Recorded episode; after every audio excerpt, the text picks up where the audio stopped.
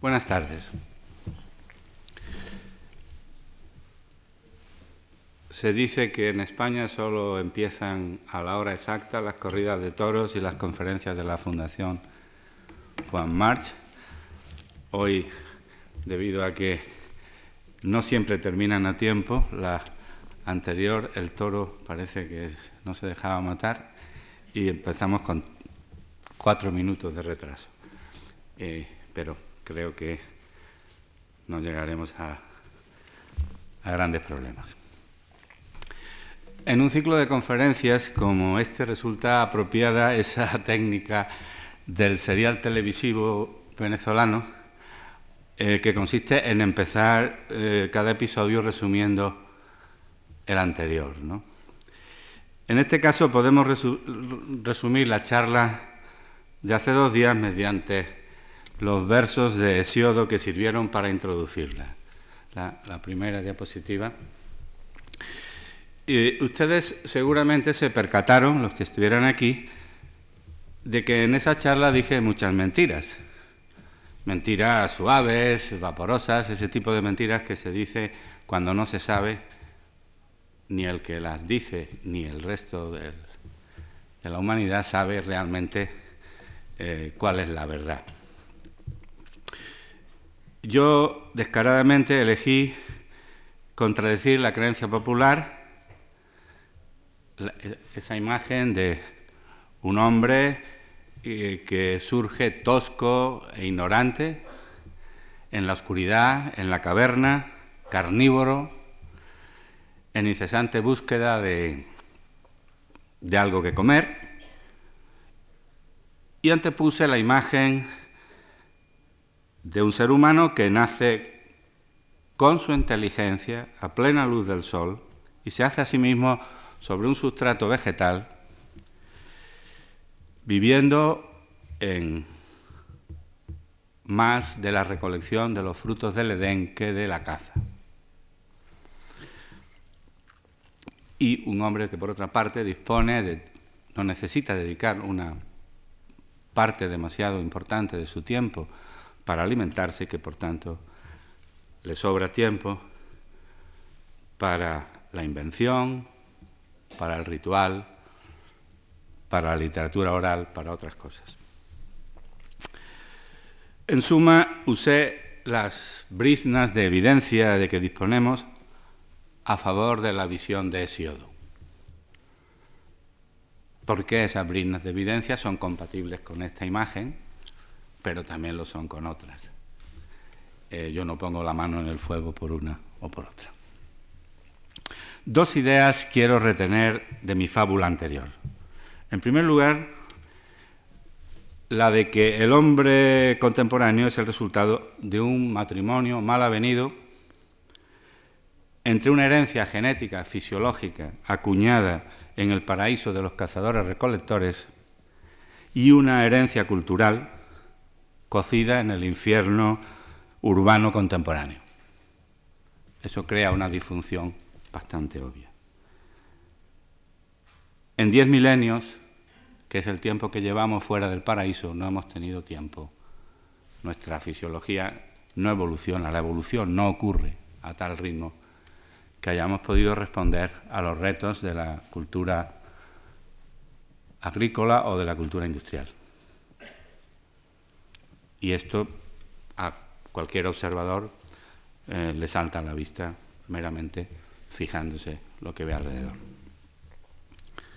Un ejemplo muy obvio es la progresiva predominio de la obesidad en la población, que en Estados Unidos ya supone casi la cuarta parte de la población y que si se extrapola a 20 años, si no se quiebra esa curva, pues el 100% de la población sería obeso, cosa que no va a ocurrir por razones que serían largas de explicar y que se caen fuera de, del tema que hoy quiero tratar.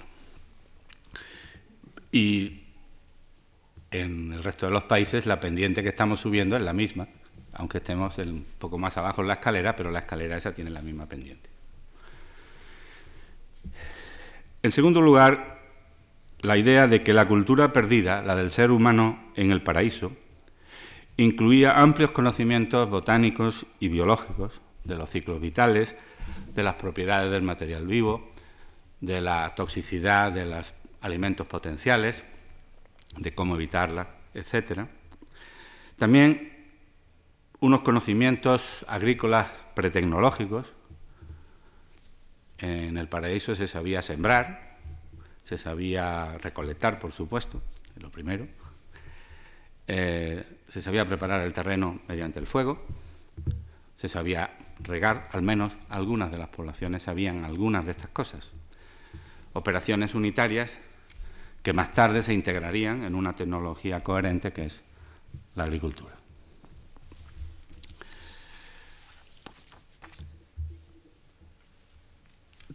Sabemos cuándo se inició la agricultura, hace unos 10 milenios.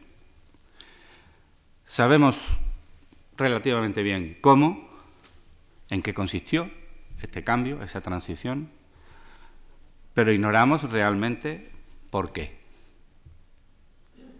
Charles Weissman decía hace poco en una conferencia que dio aquí en memoria de la de Viñuela, dice, bueno, con una cosa hay muchas teorías, es que no tenemos ni idea sobre ella, ¿no?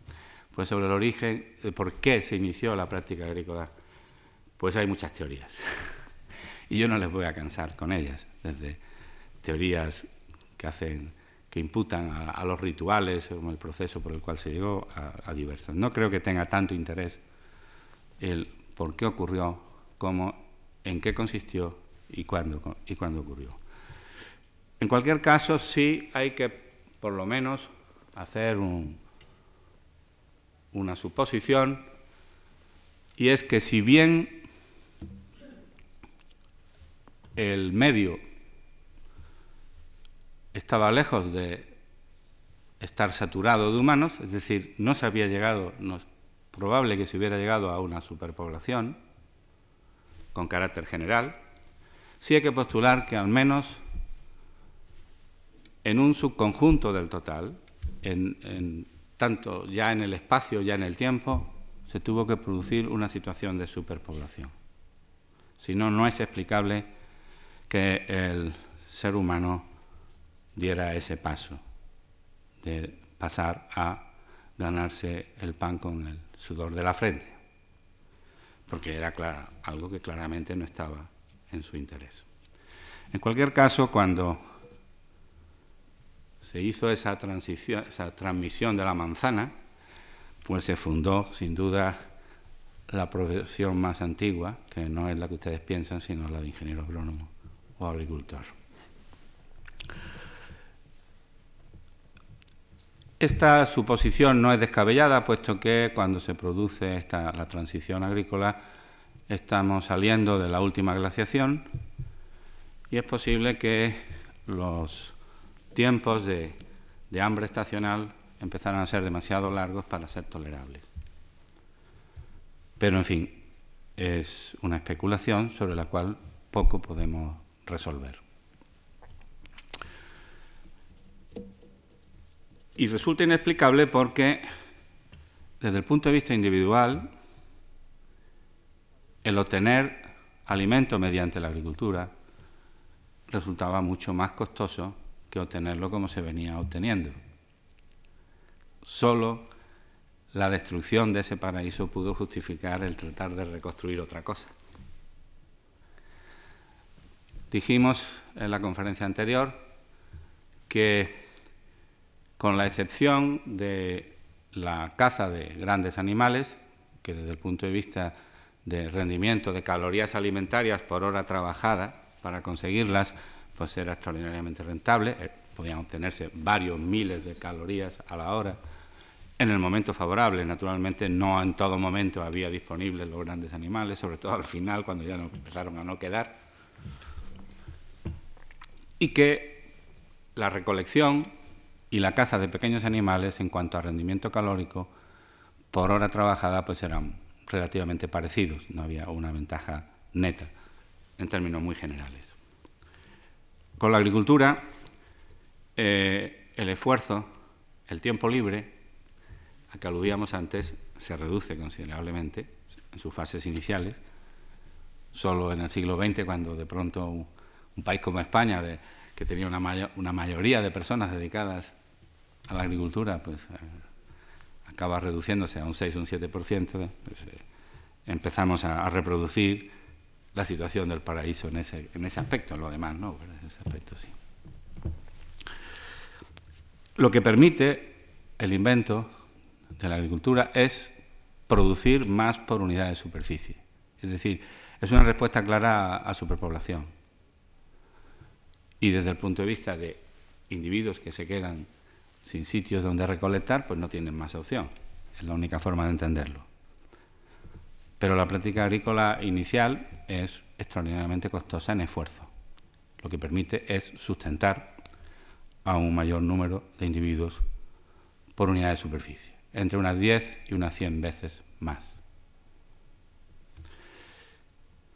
Pero con la práctica agrícola también se entra en una espiral fatídica, que es que el hombre agricultor, eh, la mujer, necesita mano de obra y eso fuerza a una mayor procreación. En los sistemas naturales de anticoncepción, en la conferencia anterior poníamos la pauta de nacimientos por periodo fértil de la mujer en distintos supuestos y el de los, por ejemplo, el de los Kun eran cuatro o cinco nacimientos en el periodo fértil frente a los uteritas que tenían once nacimientos en el periodo fértil y los uteritas representan el potencial de, una especie humana saciada en cuanto a procreación.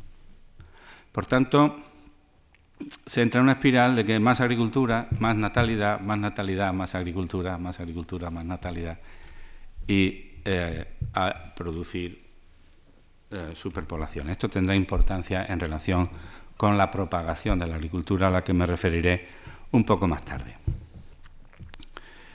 Como antes he adelantado, el invento de la agricultura consiste en la integración de una serie de operaciones unitarias, muchas de las cuales ya eran conocidas por el hombre, pero el elemento, el nexo, el elemento de unión, el nexo que integra todas esas operaciones unitarias es la planta domesticada, la planta cultivada.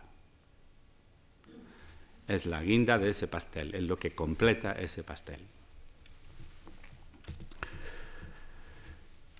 Hoy, con los métodos de biología molecular, podemos saber em, que la domesticación de las plantas, el poner las plantas en el ámbito del hogar y bajo el dominio del hombre, que es lo que significa domesticación, eh, supone una profunda alteración genética de los genomas de esas plantas. Las técnicas modernas, como digo, de biología molecular permiten constatar hasta qué punto ese cambio fue drástico. Eh, basta comparar los genomas de las especies silvestres que dieron lugar a las domesticadas, a partir de las cuales se hizo la domesticación. Y se puede comprobar que las diferencias son múltiples y afectan a distintas regiones del genoma.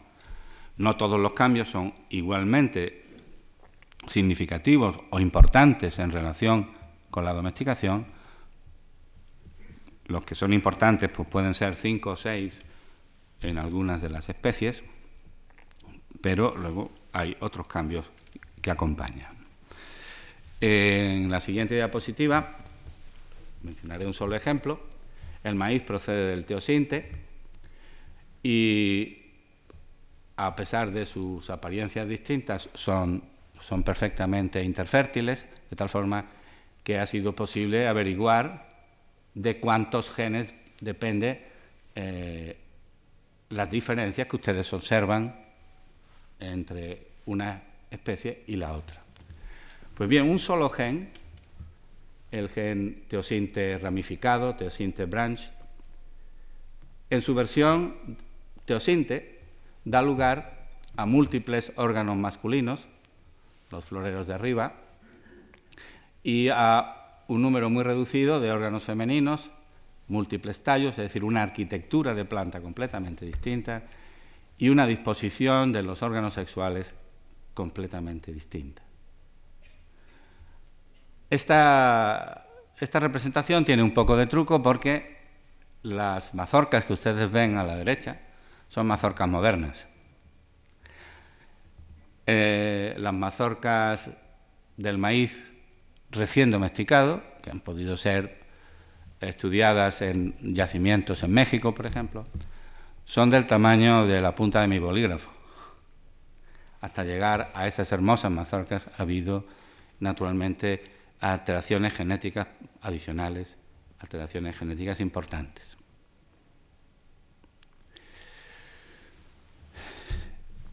Curiosamente, como ustedes saben, la agricultura no se inventa una sola vez, sino que se inventa un número de veces en distintas partes del mundo. Entonces no había revistas científicas, no había internet, no había comunicación y los inventos fueron independientes. La domesticación del arroz en el Oriente Lejano, del trigo en el Oriente Próximo o del maíz en Mesoamérica fueron inventos independientes. Pero curiosamente cuando nos fijamos en qué características fueron alteradas para realizar tal invento, se ve que fueron esencialmente las mismas entre especies parecidas. Es decir, mm, cómo había que inventar aquello estaba bastante predeterminado, no se inventaba de varias formas distintas. Por supuesto, hay matices que introducir, no es lo mismo domesticar la lenteja que domesticar un cereal, pero la domesticación del arroz y del trigo, por ejemplo, pues son esencialmente, consisten en, muchos aspectos exactamente en los mismos genes, en las mismas alteraciones.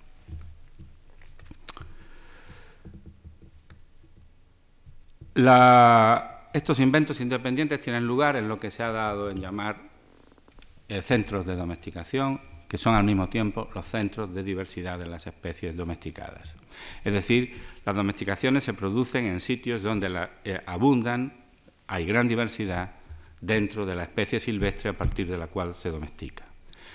Y esto fue un concepto introducido por Babilov el famoso genetista ruso que murió en la cárcel metido en ella por Stalin y por Lysenko, puesto que en aquella época la genética se consideró una, una ciencia burguesa y se pagaba con la cárcel.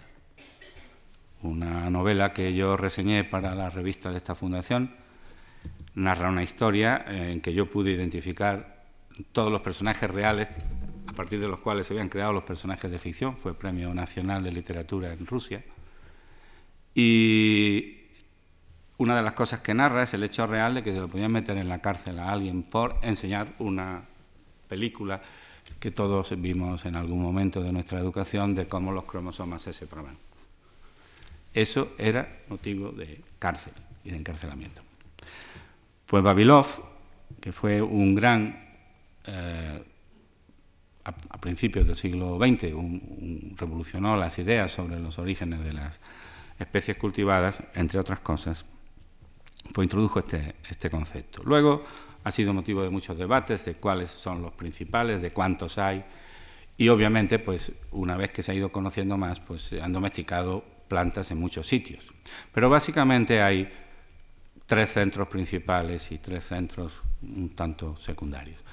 En América hay la domesticación mesoamericana, América Central y la andina, en eh, la de Oriente Próximo, que es la que da lugar a nuestra cultura y sobre la que me extenderé más.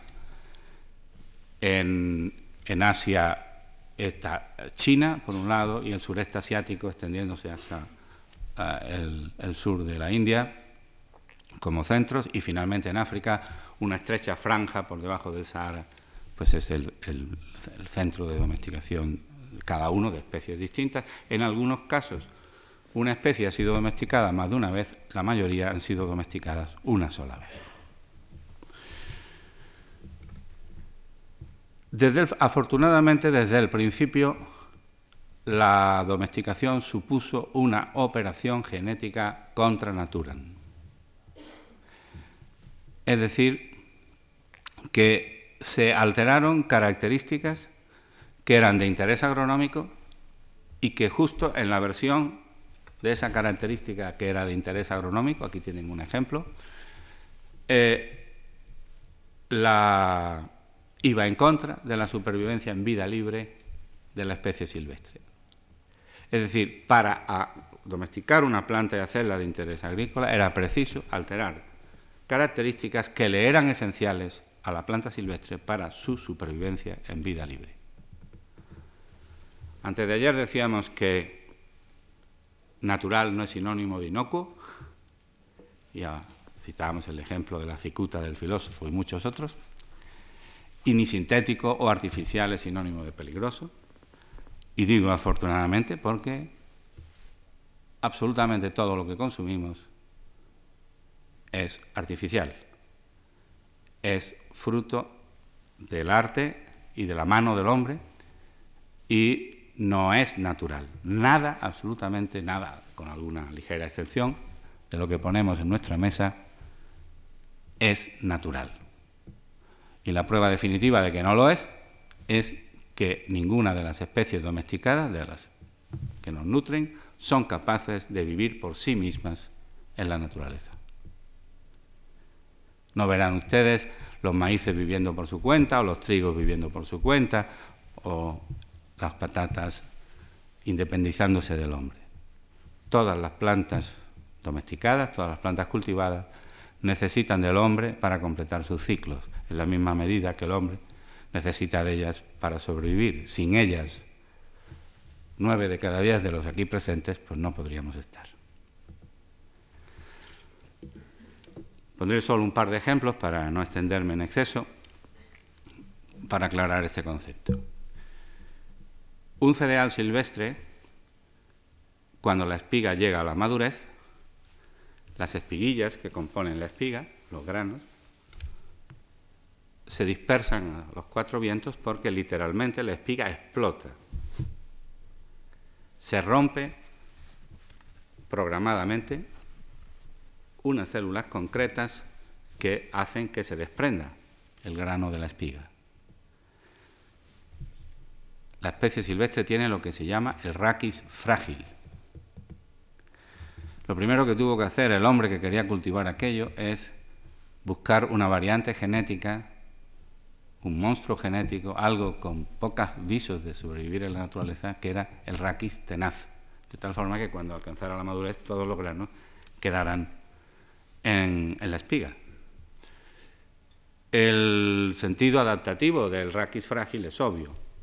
Solo una espiga que en la madurez dispersa sus granos en todas direcciones tiene probabilidades de que se complete el siguiente ciclo, porque unos caerán en un sitio propicio, otros caerán en un sitio menos propicio, pero al menos algunos obtendrán la secuencia de condiciones que son necesarias para que se complete el siguiente ciclo.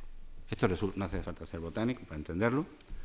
Mientras que eh, una espiga que deja todas sus espiguillas juntas, pone todos los huevos en la misma canasta, y no estoy haciendo una metáfora, literalmente ponen todos los huevos en la misma canasta, las probabilidades de que en aquel sitio no se den las condiciones favorables para completar el ciclo son grandes.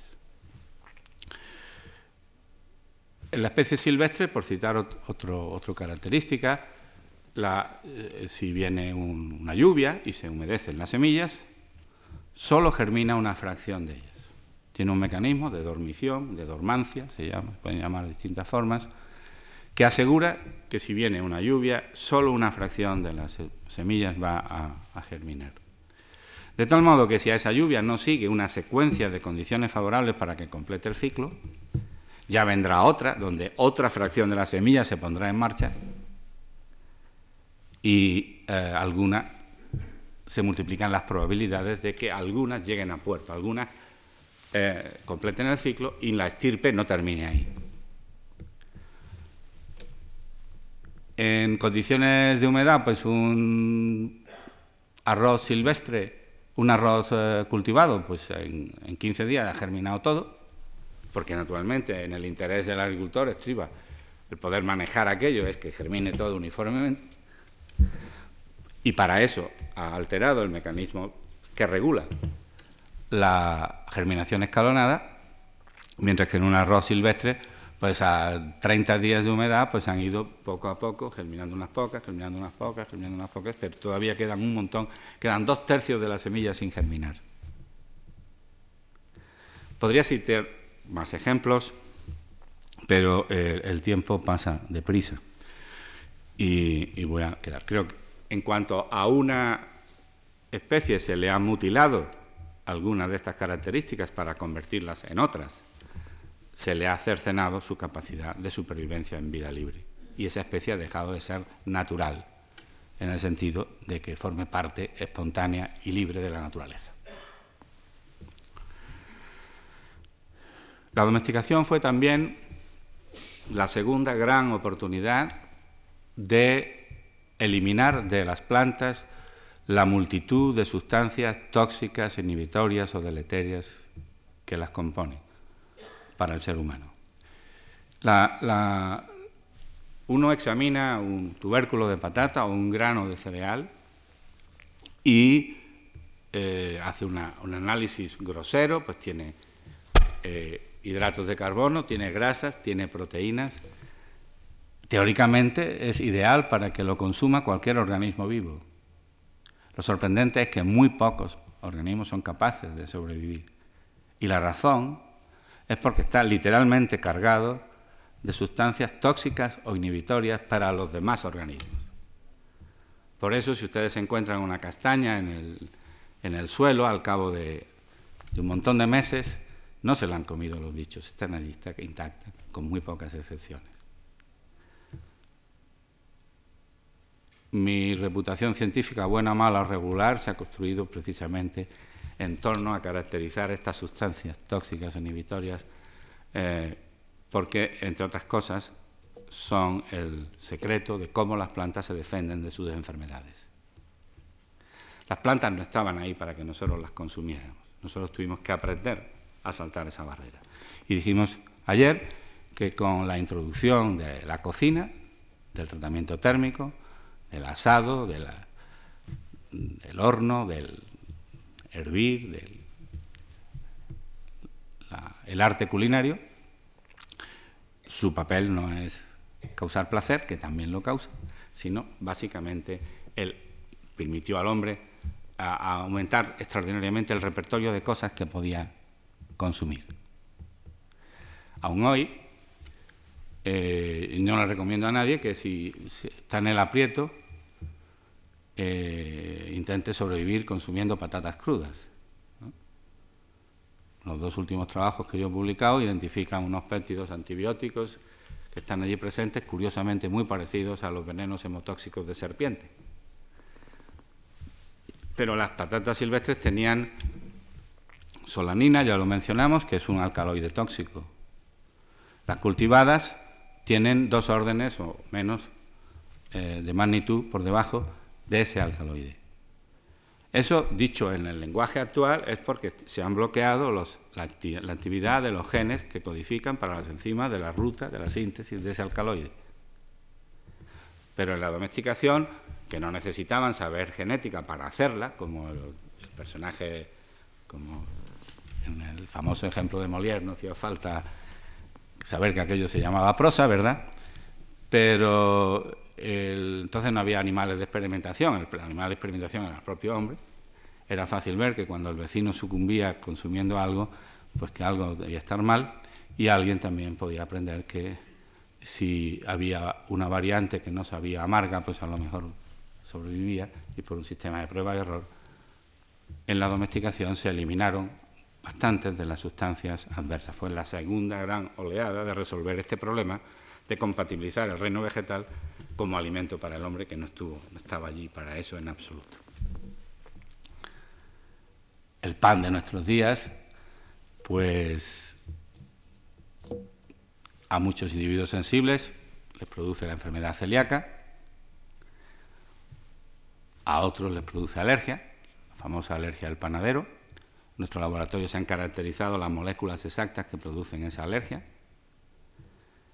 Y, curiosamente, el grupo que se dedica a eso ha logrado ver que una alergia que no se sabía de qué era, que la tenían los carpinteros, es también asma de panadero, porque ahora los muebles, como este y otros, están hechos de conglomerado, que es por supuesto serrín, pero también se le echa una cierta cantidad de trigo como aglutinante.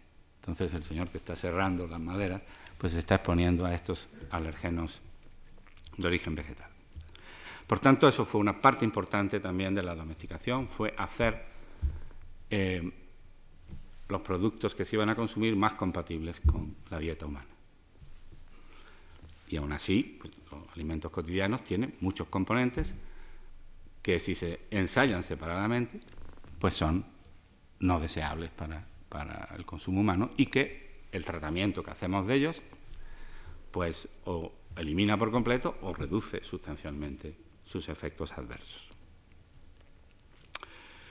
Las consecuencias eh, para la dieta de este proceso de, domesticación, de invento de la agricultura, de pase a la agricultura, eh, es múltiple, porque de pronto la dieta, que era variada, como ya dijimos ayer para, en el paraíso, variada en el sentido de que a lo largo del año se consumían alimentos muy diversos, llegamos a mencionar cifras de varios miles de especies distintas consumidas en mayor o menor grado, aunque siempre con alguna predominante, aquí se pasa a un régimen de predominio de un alimento básico, sea el trigo en Oriente Próximo, sea arroz en Oriente Lejano, sea maíz en Mesoamérica. Y esto significa de entrada, en los momentos iniciales donde hay pocas cosas domesticadas, una reducción del repertorio de la dieta. Algunos arqueólogos han postulado que, si se examinan los restos de huesos humanos de ese periodo, muestran más patologías que los del periodo anterior. Naturalmente, el invento de la domesticación, de la especie domesticada, es un invento que enseguida empieza a, diversificarse.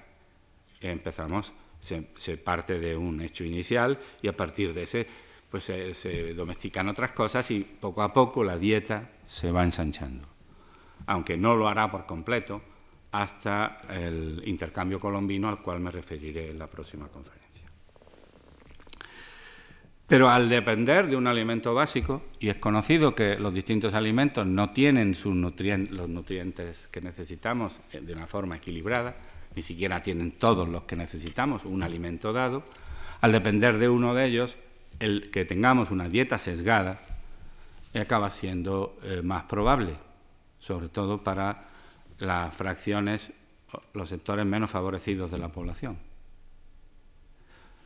De tal forma que empiezan, emergen las enfermedades carenciales.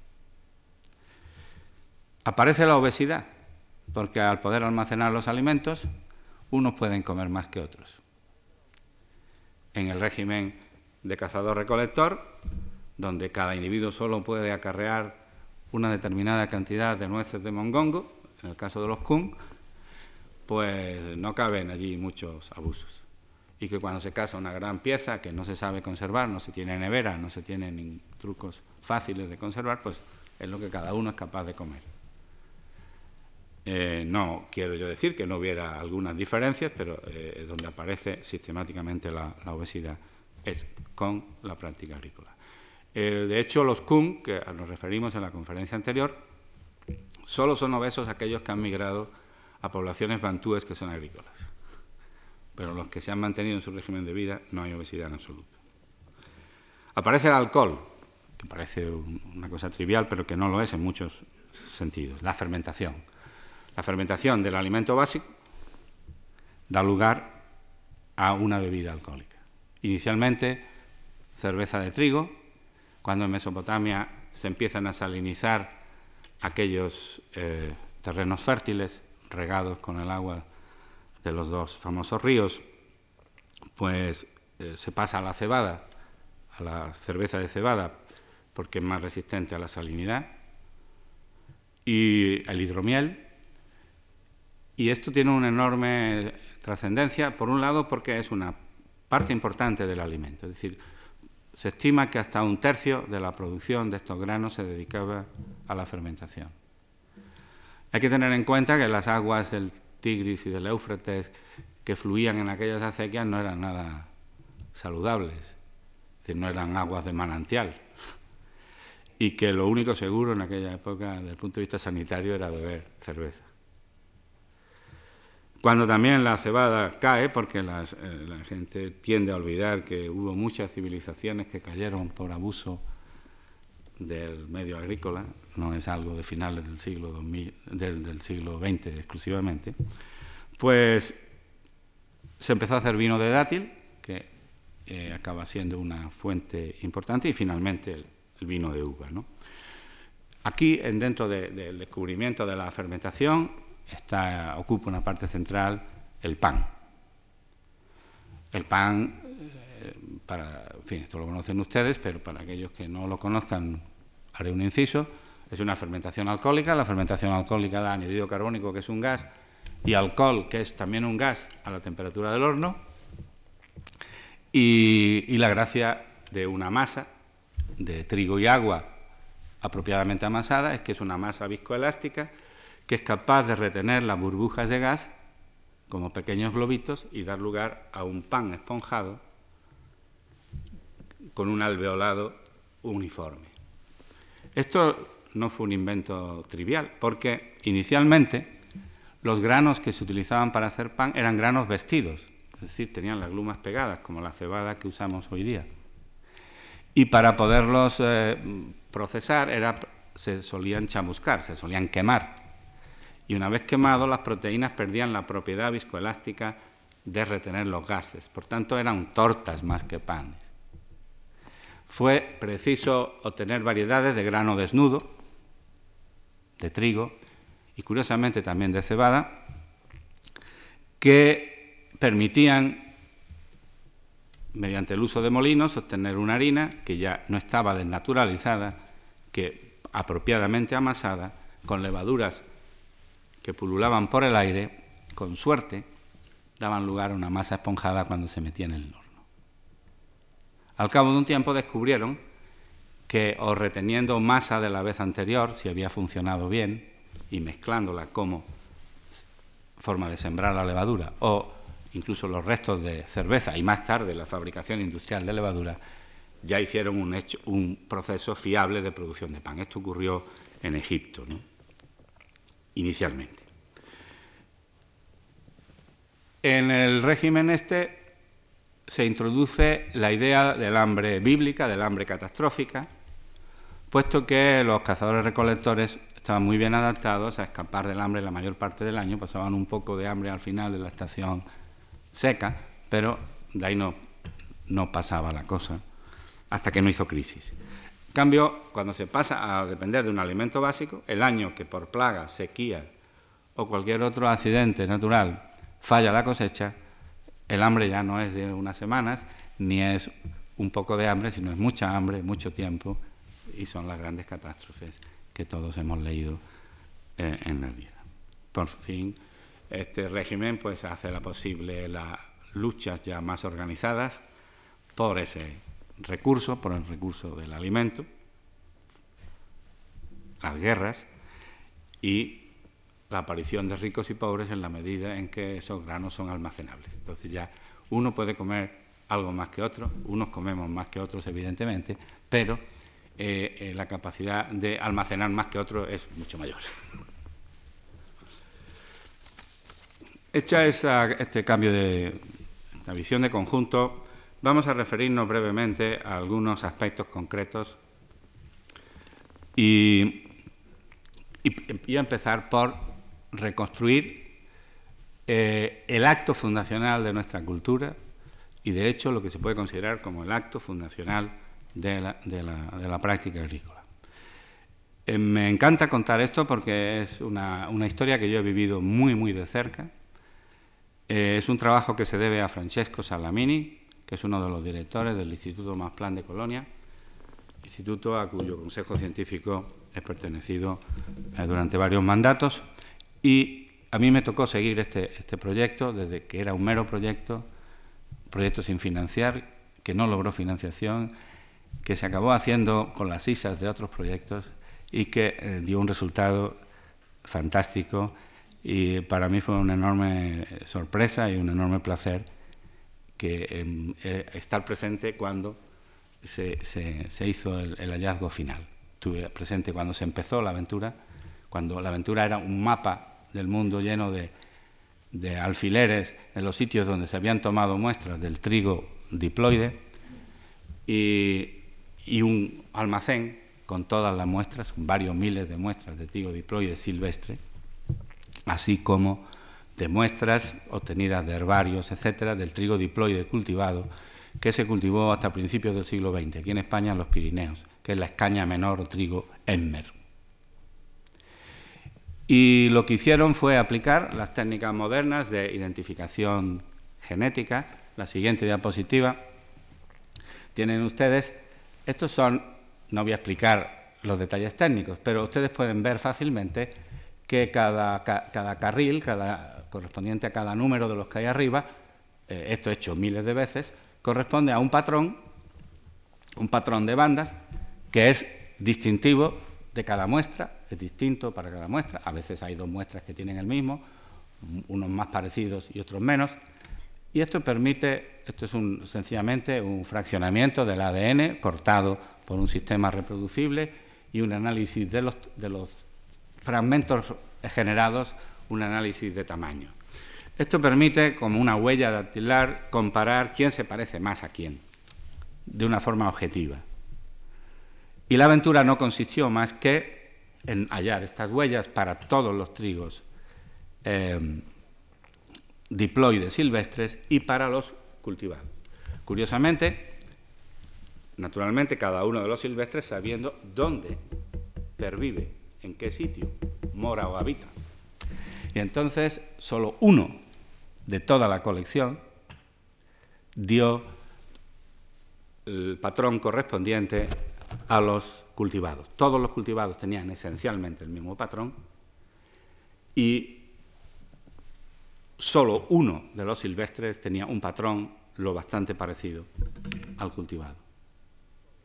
Y yendo a ver dónde estaba situado, la siguiente diapositiva, mira por dónde, vean el recuadro de arriba, la raya de la izquierda, la sinuosa, es el Éufrates, luego otra que se escapa por la derecha es el Tigris, y hay unas montañas que está dividiendo los dos valles, y hay un sitio indicado una fecha que es la montaña de Caracadac, y solo una población de trigo silvestre, diploide, de la montaña de Caracadac, que pervive ahora, después de 10.000 años, corresponde al trigo cultivado. Lo que ustedes ven ahí es el creciente fértil.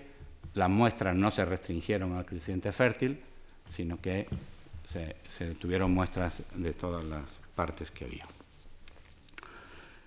Este es el sitio donde nació nuestra cultura. Ahí nació. Y de ese hecho, de ese simple hecho de domesticar un trigo silvestre, nació, la hizo posible. Naturalmente, los datos de un solo tipo no, no, hacen el argumento completo, hay una concatenación de datos arqueológicos, de eh, datos eh, moleculares, de eh, datos botánicos de distribución de las especies silvestres, porque naturalmente la domesticación tuvo que tener lugar en, sitios donde se dieran las especies silvestres. Todo esto puesto junto, en la siguiente diapositiva, estos son las primeras cosechas domesticadas. A esta hay que añadir una adición más reciente, que son las lentejas, eh, perdón, las habas, que parece que se han encontrado evidencia de que también pertenecen a este primer grupo fundador. Está el trigo Einkorn, que es el trigo al que me he estado refiriendo. Está el trigo Emmer, que es el trigo tetraploide, la escaña propiamente dicha, que es el trigo a partir del cual se han derivado todas las variedades que usamos hoy día para hacer pastas alimenticias, para hacer espaguetis, que es distinto del trigo que se usa para hacer pan. Y el trigo para hacer pan, hablaremos más tarde, no se originó en este aquí, sino ya fuera del sitio nuclear.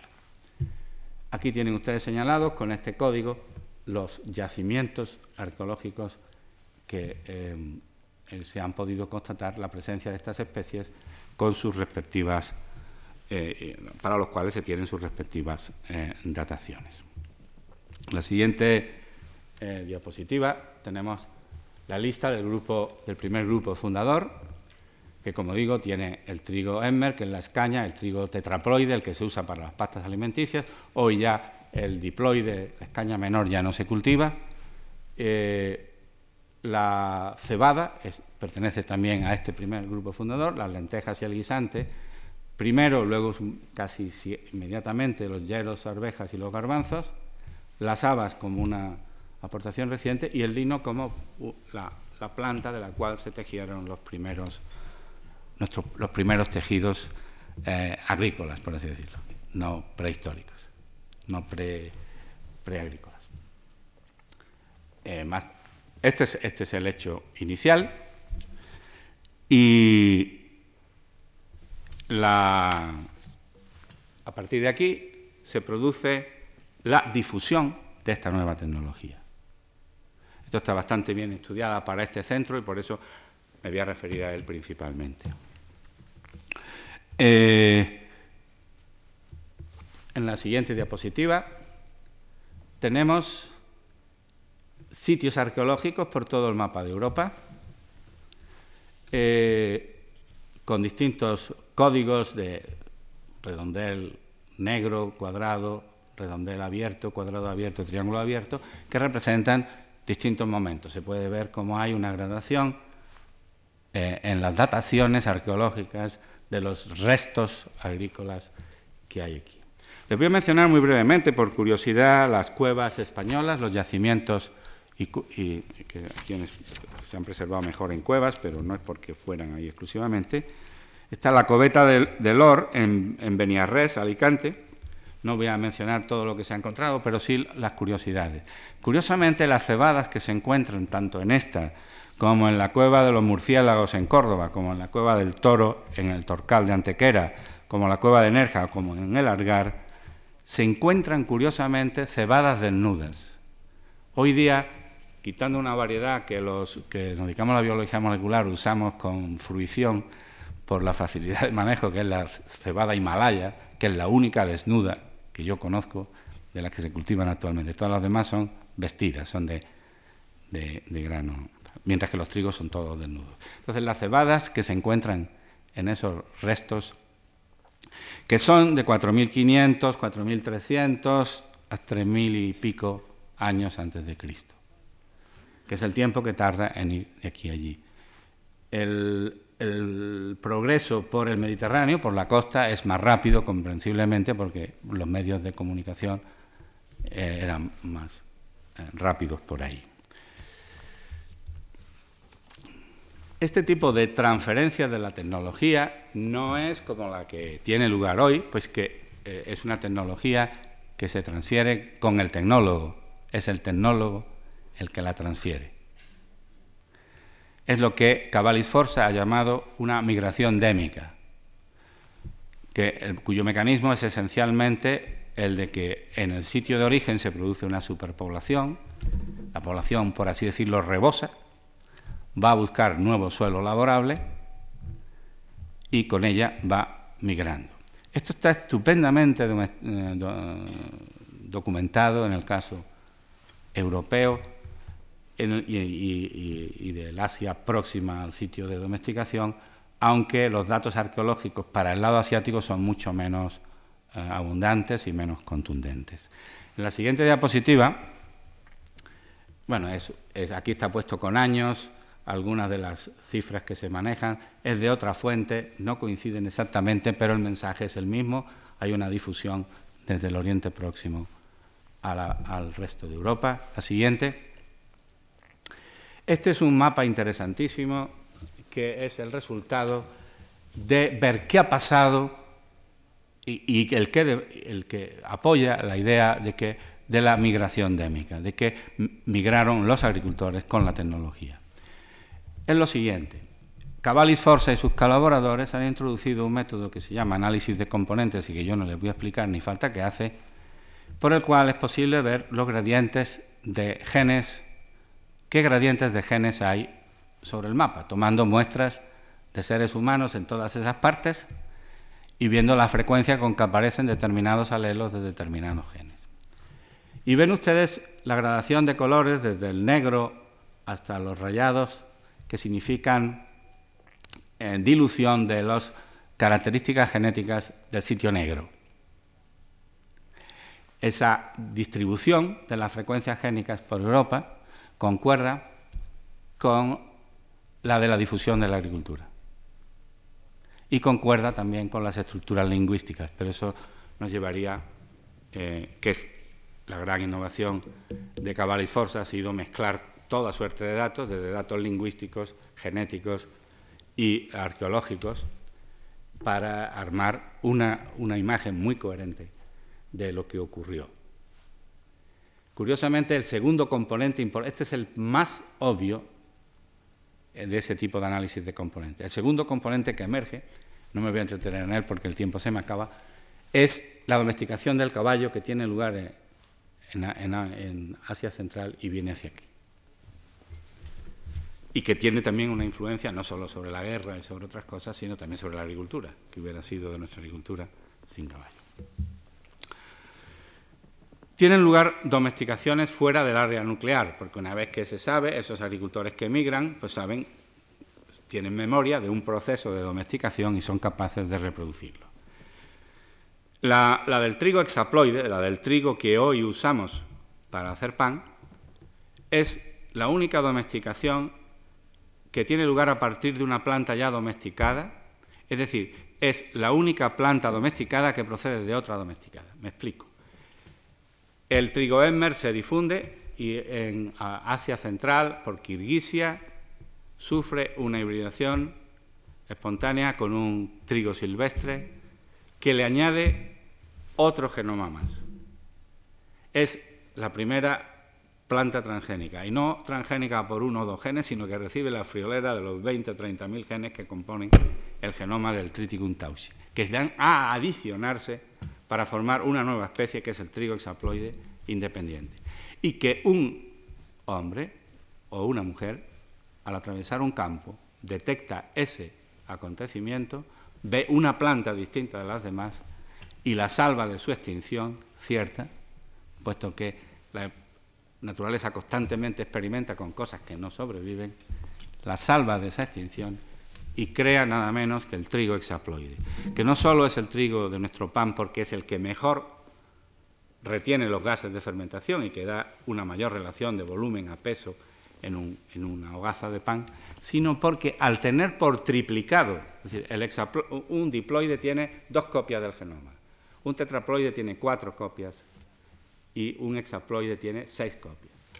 Quiere decir que tiene tres genomas distintos duplicados, el trigo hexaploide, de tres cada uno de procedentes de una especie de diploide de origen distinto. Y esto hace que para cada cosa tenga tres soluciones genéticas distintas. Y ese es el secreto del enorme éxito como cosecha del trigo, que llega a cultivarse desde Noruega hasta el Kilimanjaro y desde Nueva Zelanda hasta todos los demás partes del mundo. Es esa naturaleza de transgénica, esa naturaleza de información genética redundante, lo que hace que ese trigo sea capaz luego de adaptarse a condiciones de clima, de cultivo, etcétera, muy distintas, y que pueda generar ese puntal, ese soporte de nuestro alimento. Por tanto, y ese acontecimiento, es decir, de un cruzamiento que normalmente es infértil, salvar esa barrera por duplicación cromosómica y generarse el hexaploide, solo ha ocurrido una sola vez en la historia de la humanidad. Ni antes ni después se ha vuelto a repetir. Y eso es fácilmente comprobable viendo que todo el trigo hexaploide que hay procede de ese solo acontecimiento. La dormidera se domestica en el oeste de Europa, la chufa en el Valle del Nilo, el mijo común en el Caspio, es decir, fuera del área nuclear empieza ya a haber domesticaciones adicionales. La, hortofruticultura, los frutales, es un invento más difícil y viene más tarde. En la siguiente diapositiva eh, también se origina en Oriente Próximo el sitio de domesticación coincide con el, área de distribución de los precursores silvestres y de ahí vienen en una primera, generación, ya no a los 10.000 años, sino a los, en torno a los 4.000, entre los 4.000 y los 3.000, el olivo, la vid, la higuera y la palmera datilera, que son los árboles mediterráneos por antonomasia, y más tarde viene el manzano, el peral, el ciruelo y el cerezo.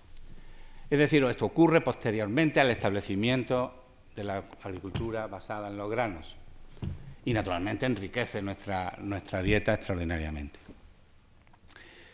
Eh, se domestican muchos al mismo tiempo porque es cuando se cae en la cuenta de que lo esencial es propagarlos asexualmente, por esquejes en lugar, ah, o sea, la reproducción vegetativa en lugar de la vía sexual. Y cuando Después se inventa el injerto, entonces viene una segunda oleada de domesticaciones que completan el repertorio de las, que, de las eh, especies hortofrutícolas eh, procedentes de, este centro de influencia, del centro del Oriente Medio. De las verduras hay pocos rastros porque el problema, como ya decíamos en la conferencia anterior, y el sesgo de la, opinión pública respecto a lo que hacían nuestros antecesores es el hecho de que los restos vegetales se conservan, apenas se conservan en, los sitios arqueológicos, solo en condiciones muy favorables. De las verduras prácticamente no hay rastros y solo hay que recurrir a la literatura que nos permite situarlas ya en el segundo milenio antes de Cristo, en, de nuevo en Oriente Precio, vamos, una serie de verduras se dan lo que se llaman domesticaciones secundarias. ¿Esto qué es? Pues las domesticaciones secundarias son especies que aparecen como malezas, como malas hierbas en los campos cultivados. Especies especialmente adaptadas al campo cultivado, pero que son capaces de eh, completar sus ciclos en el campo cultivado y que para el agricultor son eh, una pejiguera, porque eh, les compiten por el suelo, por los nutrientes, por el agua, por todo, por el espacio con lo que quiere cultivar. De algunas de ellas se les logra quitar su carácter de maleza, mediante la genética, y de ahí surge la avena, el rábano, la lechuga, la celga, el puerro, y estas cosas ocurren, estas eh, secundarias vienen a ocurrir entre el primero y el segundo milenio antes de Cristo. Luego ya vienen las importaciones tardías de Asia y de África, que empiezan a completar el repertorio aquí. Ya en la próxima conferencia hablaremos, como he dicho, del intercambio colombino, que es cuando ya se intercambian todos los cromos, pero de momento hay estas aportaciones, que esto eh, juegan un papel muy importante porque eh, eh, se aportan una serie de cosechas de verano, cosas que se siembran en primavera para cosechar en verano, como sorga, sésamo, arroz, algodones. El arroz llegó primero a la India, hacia el segundo milenio, antes de Cristo, y finalmente acaba llegando, en el primer milenio, acaba llegando a, nuestra zona. Y, luego hay una segunda oleada asiática que ya viene al principio de, nuestra era, que incluye pues, cosas tan gustosas como el albaricoque, el melocotón o la, o la sandía. En resumen, lo que ocurre en el centro del Medio Oriente, que yo he elegido para poder hablar en un poco más detalle, ocurren cosas conceptualmente análogas en todos los demás centros. En la última diapositiva tenemos el mundo donde se señalan algunos de estos. Yo voy a mencionar para terminar, y con esto eh, termino la charla, de China nos viene el arroz, nos viene la soja, que son grandes puntales de nuestra alimentación hoy día, la colza, el nabo, el melocotón, el té. Del sureste asiático, las muchas leguminosas de grano, el pepino, la berenjena, el coco, la naranja, el plátano. De América Central, el maíz, el guisante, la calabaza. Curiosamente, maíz, guisante y calabaza crecían asociados ya de forma silvestre. De tal forma que les que ya tuvieron la pista de cómo tenían que, manejar aquello. Y es posible que los primeros cultivados también se hicieran en asociación. Pero de América Central también nos viene el pimiento, el tomate, el cacao. De la América Andina la patata, la yuca, que es alimento básico en otras partes del mundo, el cacahuet, el pimiento también, porque ya he dicho que algunos se domestican en un solo sitio, otros en más de un sitio. Aunque, eh, por ejemplo, el arroz se domestica también en África, pero es prácticamente todo el que hoy consumimos procede de la domesticación asiática, que es una especie distinta de arroz. Eh, del África subsahariana, pues tenemos el sorgo, el mijo, el ñame, la batata, el café. Es decir, que en resumen, poco a poco, esa estrechez de la dieta se empieza a ensanchar sencillamente extendiendo el invento a otras especies. Pues justo ahora mismo cumple una hora, ya que no empezamos exactamente a tiempo, yo sí he terminado exactamente a tiempo. Muchas gracias.